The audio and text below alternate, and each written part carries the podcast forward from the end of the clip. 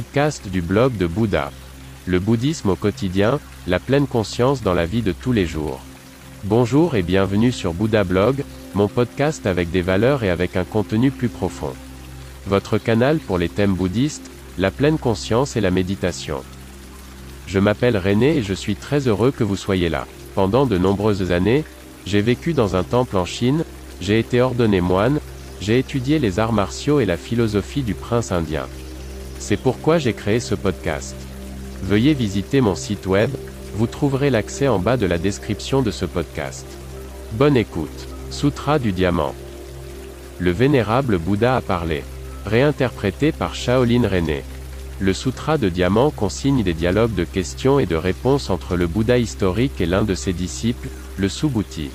De par son importance, ce sutra peut être comparé à la Bible ou au Coran. Les phrases clés bouddhistes sont déterminantes dans cette œuvre. La forme et le vide et la forme, est la déclaration centrale. L'authenticité de tous les mots du Sutra du Diamant n'a pas pu être confirmée à ce jour, on ne peut que supposer qui en est l'auteur et si le contenu a été « embelli » ou même « instrumentalisé ». Ce qui est sûr, c'est que la philosophie du Bouddha historique y est transmise, du moins dans son esprit. Traduit, le titre signifie « la perfection de la sagesse », si tranchante qu'elle peut même fendre un diamant. Le Sutra du Diamant a été écrit pour la première fois au Tibet, environ 600 ans avant que Gutenberg n'imprime la première Bible en Allemagne. Après l'étude du Sutra du Diamant, le chercheur ne doit plus se contenter de voir la surface, mais regarder au-delà des événements, des phénomènes et des personnes. La façon dont nous percevons quelque chose nous apparaît, mais l'apparence n'est pas toujours la réalité.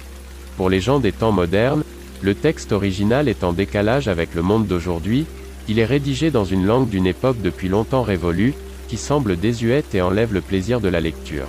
Dans sa version originale, peu de personnes intéressées ont accès aux paroles et à la vision du monde du Bouddha historique. C'est pourquoi j'ai pris la liberté d'habiller les paroles du Bouddha de phrases modernes. Chapitre 1, le vénérable Bouddha a parlé. Disciple, tu dois savoir que la signification de mes enseignements se situe au-delà des pensées et des mots. Que voulait donc dire le Bouddha à son disciple? À mon avis, il s'agit ici de l'énergie du soi, qui provient des mots, des pensées, des personnes ou même des choses. Un verre d'eau n'a guère d'énergie, mais une vague en a. Les deux ne sont que du H2O. Où est la logique ici? Comment les états se comportent-ils entre eux? Certains mots se répandent comme une traînée de poudre, Yavadrim, d'autres se perdent dans l'espace sans être entendus. Certaines pensées changent des pays et des régions entiers, Marx, le capital, d'autres s'évaporent en allant aux toilettes. Certaines personnes ont une énergie propre, comme Mohamed Ali, d'autres ne peuvent pas lasser leurs chaussures elles-mêmes. Même certaines choses ont leur propre énergie, l'auto-énergie. Par exemple, une œuvre d'art particulière comme la Joconde. Des milliers de personnes veulent la voir, le tableau d'à côté passe complètement inaperçu. Et si le vide est la forme, et la forme est le vide, qu'est-ce que cela signifie dans notre vie quotidienne? Quelle est la signification au-delà des pensées et des mots? La première question de l'élève dans le jeu des questions-réponses avec l'enseignant était « Sublime, quelle est la meilleure façon de diriger l'esprit ?» Le vénérable Bouddha répondit « Disciple, en surmontant la souffrance. Celui qui surmonte la souffrance peut atteindre le nirvana. Mais personne ne peut aller au-delà de toute souffrance, la souffrance fera toujours partie de l'être humain. Mais la manière dont nous gérons la souffrance peut être changée. Le bien n'est pas toujours le bien, et le mal n'est pas toujours le mal. Selon la manière dont nous la considérons, avec sérénité ou dans la colère, le résultat de la considération de la même chose peut même changer complètement la chose elle-même. Le vide et la forme est le vide.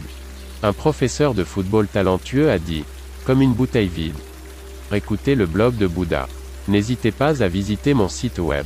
À demain.